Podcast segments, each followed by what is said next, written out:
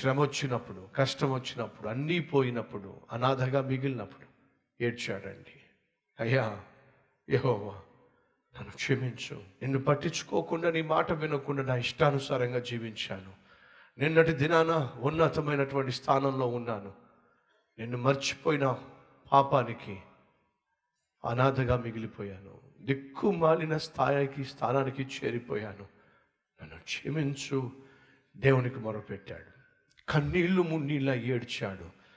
దేవుడు ఏం చేశాడో తెలుసా అండి? యాభై ఐదు సంవత్సరాలుగా దేవుణ్ణి విసిగిస్తూ వేధిస్తూ బాధిస్తూ ఇష్టం వచ్చినట్టుగా జీవించిన మనిషే ఆ చెరసాల్లో బందీగా ఉన్నప్పుడు కన్నీళ్ళు కార్చి ఏడ్చినప్పుడు దేవుడు ఏం చేశాడో తెలుసా?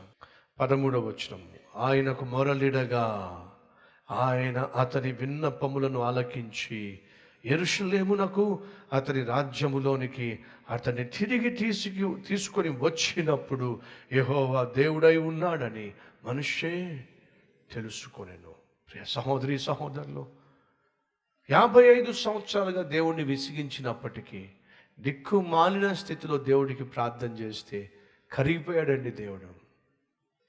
పోగొట్టుకున్న రాజ్యాన్ని పోగొట్టుకున్న అధికారాన్ని దేవుడు మరలా మనుష్యకి ఇచ్చి ఇక నుంచి నా రాజుగా పరిపాలన చేయి. ఇక నుంచి నా బిడ్డగా పరిపాలన చేయి. ఇక నుంచి నా వాడిగా పరిపాలన చేయి. దేవుడు తను క్షమించాడు. మరలా ఉన్నత అధికారాన్ని ఇచ్చాడు.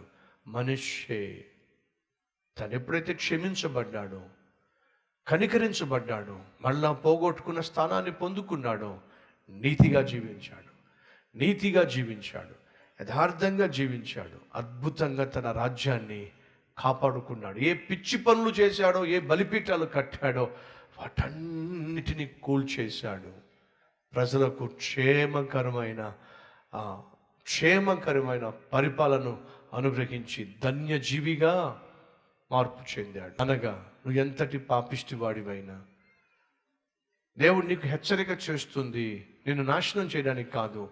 ఆ హెచ్చరికను విని జాగ్రత్త పడి మనుష్య వలె పశ్చాత్తాప పడితే ఈరోజు నిన్ను క్షమించడానికి దేవుడు సిద్ధంగా ఉన్నాడు.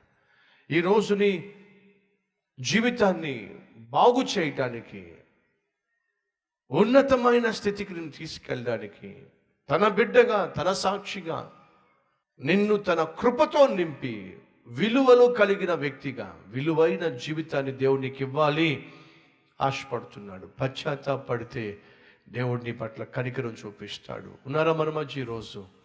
మనుష్య జీవితం నేను జీవిస్తున్నాను. మనుష్య వలె నేను సమస్తం పోగొట్టుకోక మునిపే దేవుడు నాకు హెచ్చరిక చేస్తున్నాడు. ఆ హెచ్చరిక నేను విని నా తప్పు ఈరోజు ఒప్పుకోవాలనుకుంటున్నాను. నా జీవితాన్ని నా మిగిలిన జీవితాన్ని నా ప్రభువుకి అంకితం చేయాలని ఆశపడుతున్నాను అన్న వారు ఉన్నట్లయితే మీరున్న చోటే మోకరించండి. కలిసి ప్రార్థన చేద్దాం.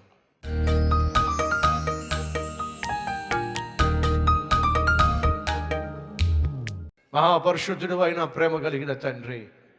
మనిషే మర్చిపోయాడు.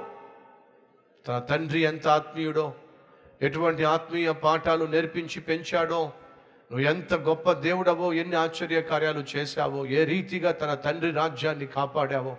మర్చిపోయాడు. తనకు నువ్వే అధికారం ఇచ్చావని హోదా ఇచ్చావని ఆ స్థానాన్ని ఇచ్చావని మర్చిపోయాడు.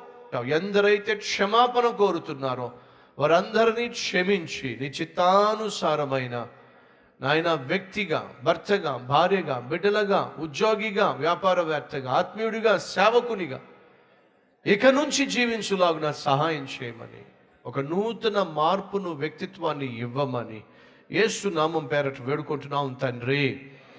ఆమెన్.